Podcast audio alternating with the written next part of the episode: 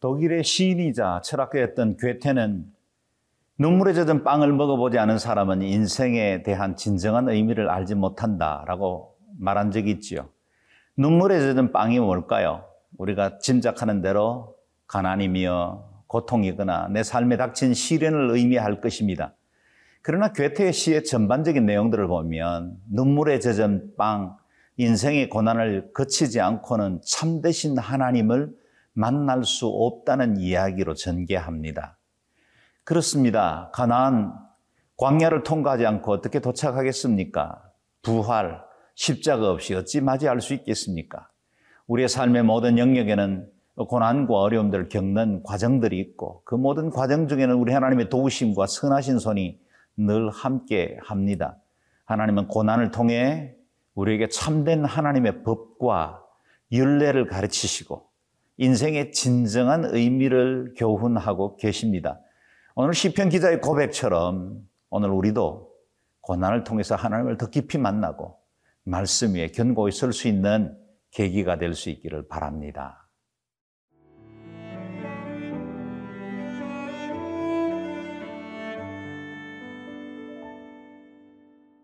시편 119편 73절에서 88절 말씀입니다.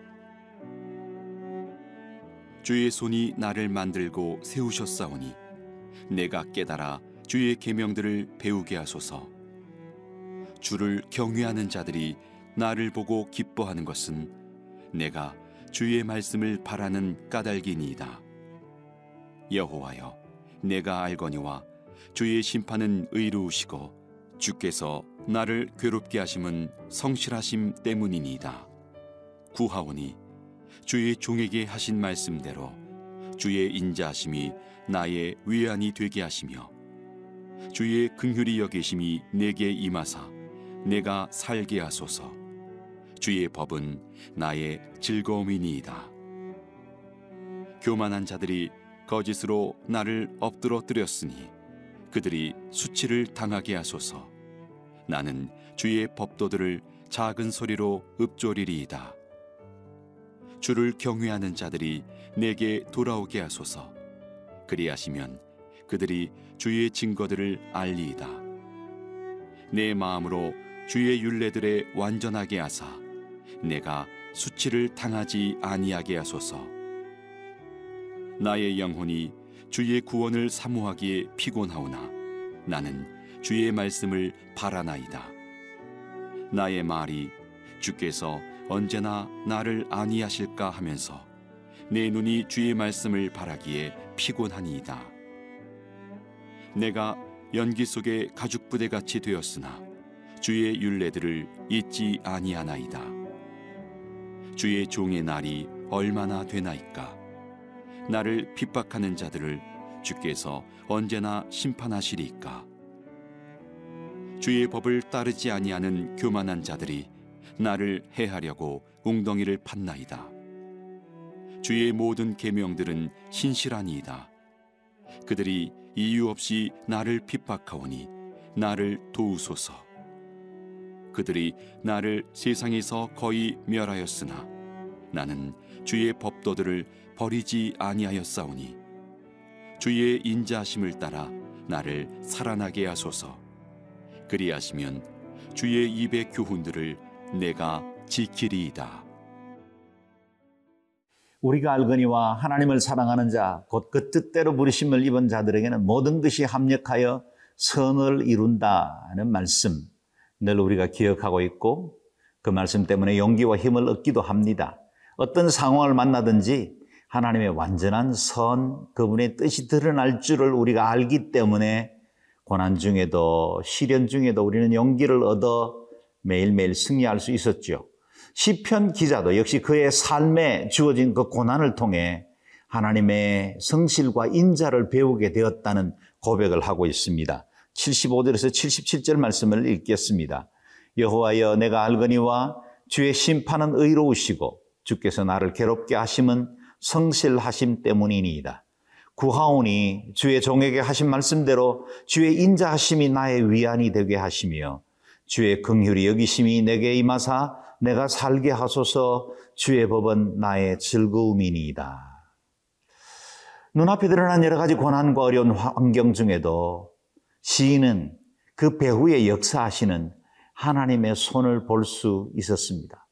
그래서 눈앞에 드러난 현상으로 자신의 인생을 판단하지 않고 여전히 그 가운데도 성실과 인자를 거두지 아니하시는 하나님의 선하신 목적과 계획이 있다는 사실을 인정하고 있는 것입니다. 그렇습니다. 주님은 선하십니다. 그분은 인자와 긍휼이 끝이 없으신 분이십니다.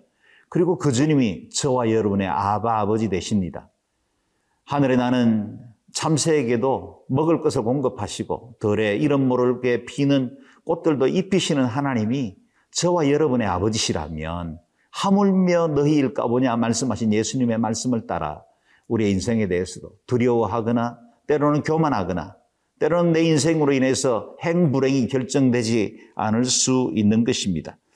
행복하다고 해서 너무 교만하거나 자만할 필요가 없습니다. 불행하다고 해서 실이나 낙담에 빠질 이유가 없습니다. 여전히 하나님의 성실하신 뜻이 우리와 함께 하시고 우리의 길을 인도해 주시기 때문이지요. 그래서 우리가 살아가는 그 모든 날들 중에 우리의 인생을 새롭게 하실 그 하나님의 인자하심, 그걸 붙들고 승리하며 살아갈 수 있는 것입니다. 시인은 자기의 인생에 주어진 깊은 밤, 그 고난의 어두운 방에서 탈출할 유일한 길로 하나님의 인자하심을 발견했습니다. 인자하심, 헤세드. 그것은 하나님이 시인에게 인생의 새로운 길을 열어주는 탈출구가 되었습니다. 탈출구는 멀리 있지 않습니다. 어, 찾아가는 길이 그렇게 어렵지 않습니다. 말씀을 따라 한 걸음씩 나아가기만 하면 그분의 인자에 도달할 수 있습니다. 73절에 내가 깨달아 주의 계명들을 배우게 하소서. 77절에 주의 법은 나의 즐거움이니이다. 78절에 주의 법도들은 작은 목소리로 나는 엎조립니다. 시인은 이와 같은 고백을 통해서 계속해서 하나님의 말씀을 붙들고 한 걸음씩 주님의 말씀과 함께 동행하기로 결정한 것입니다. 그와 같은 걸음을 옮기는 동안 그는 고난의 방에서 탈출할 햇세대의 문을 발견하게 된 것입니다. 사랑하는 여러분, 혹시 깊은 고난의 어두움 방에 있지는 않습니까? 인자하심이라는 주님의 탈출구를 향해 나아오십시오. 어렵고 힘들어도 한 걸음씩 말씀 붙드시고 그 말씀을 따라 이동하다 보면 하나님의 긍휼과 인자가 우리의 고난 중에 계획하셨던 그 모든 뜻을 선하게 밝히볼게 될 날이 속히 다가오게 될 것입니다. 오늘도 말씀으로 승리하시고 한 걸음씩 믿음으로 동행하는 복된 삶이 될 수 있기를 바랍니다.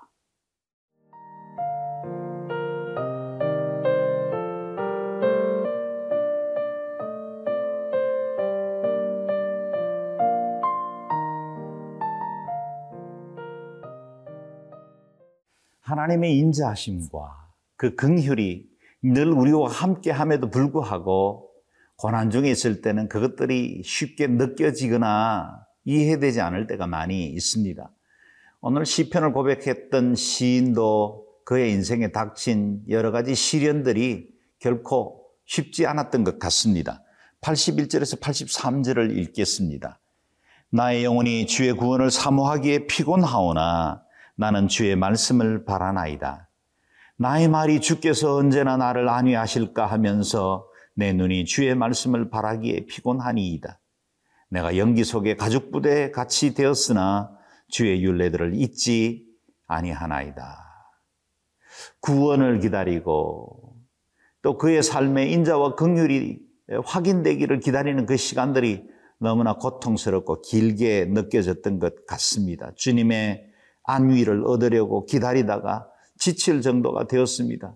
그 상태, 그들의, 그의 마음이 마치 연기에 걸린 가죽 부대와 같다. 그렇게 표현합니다. 볼품 없고, 다시 사용하기 쉽지 않고, 처져버린 낡은 가죽 부대 같은 그의 마음, 그의 인생을 잘 드러내고 있습니다. 그렇습니다. 우리가 고난 중에 있을 때는 모든 의욕이 사라지고 힘겹고 어려운 상황들 때문에 짓눌려 버리기가 쉽지요.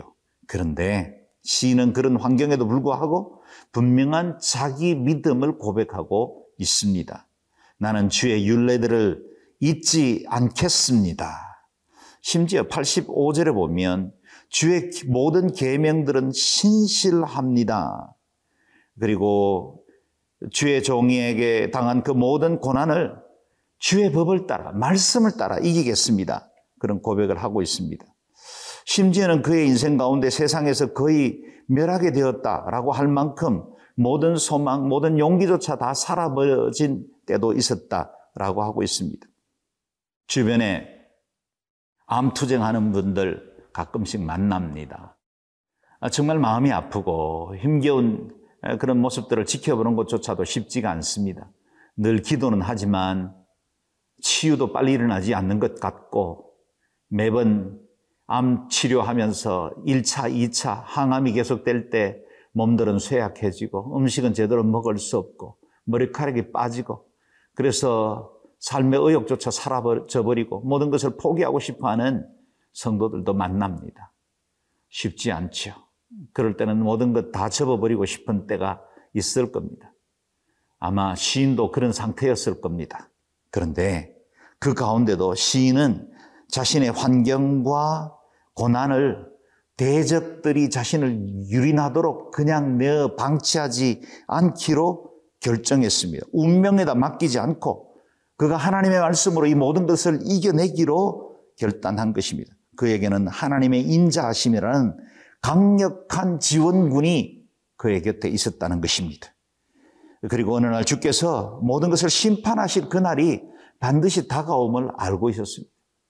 그래서 다시 고난 앞에 직면하여 이겨 싸울 수가 있게 된 것입니다. 87절, 88절입니다. 그들이 나를 세상에서 거의 멸하였으나 나는 주의 법도를 버리지 아니하여 싸우니 주의 인자하심을 따라 나를 살아나게 하소서 그리하시면 주의 입의 교훈들을 내가 지키리이다. 나는 주의 법도를 버리지 아니하겠습니다. 끝까지 하나님 의지하겠습니다. 주님이 내 모든 것 되게 하시겠습니다. 그런 고백입니다. 이 방송을 통해 큐티에 참여하는 우리 성도들 중에도 쉽지 않는 고난의 환경 중에 있는 분들이 계실 겁니다. 힘겨운 하루하루 걸어가면서 내일 내가 이길 수 있을까 두려운 분들도 있을 겁니다. 주저앉고 싶겠지요? 포기하고 싶은 마음 없지 않을 겁니다. 그러나 오늘 시인이 고백했던 대로 시인이 해왔던 대로 그리고 승리했던 대로 하나님의 말씀 붙드실 수 있기를 바랍니다. 여기까지 여러분 이겨오셨다면 잘 해내신 것입니다. 하나님이 함께 하셨습니다. 앞으로도 이겨내실 겁니다. 믿음으로 승리함으로 에베네셀의 하나님이 여호와 일에 되셔서 우리의 모든 길에 승리를 허락하는 그날까지 끝까지 승리하는 하나님의 사람들 되기를 바랍니다. 기도하겠습니다. 존귀하신 하나님, 모든 것을 합력하여 선을 이루게 하시는 그 하나님이 우리의 하나님이신 것을 믿고 감사를 드립니다. 고난 중에 있는 이들에게 새로운 용기와 믿음을 더하여 주옵소서. 말씀을 붙들고 이 환경들을 능히 승리하고 그 가운데 역사하시는 그 하나님의 능하신 손을 붙들고 승리해 나가게 하여 주옵소서. 감사드리며 예수님 이름으로 기도드리옵나이다. 아멘.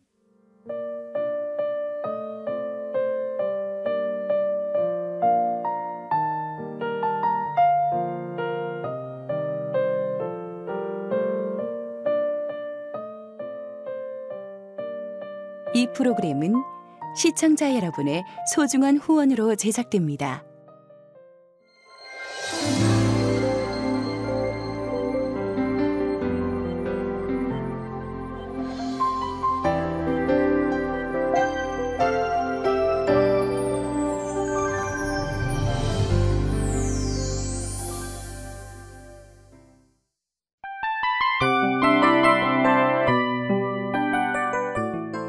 이 프로그램은 청취자 여러분의 소중한 후원으로 제작됩니다.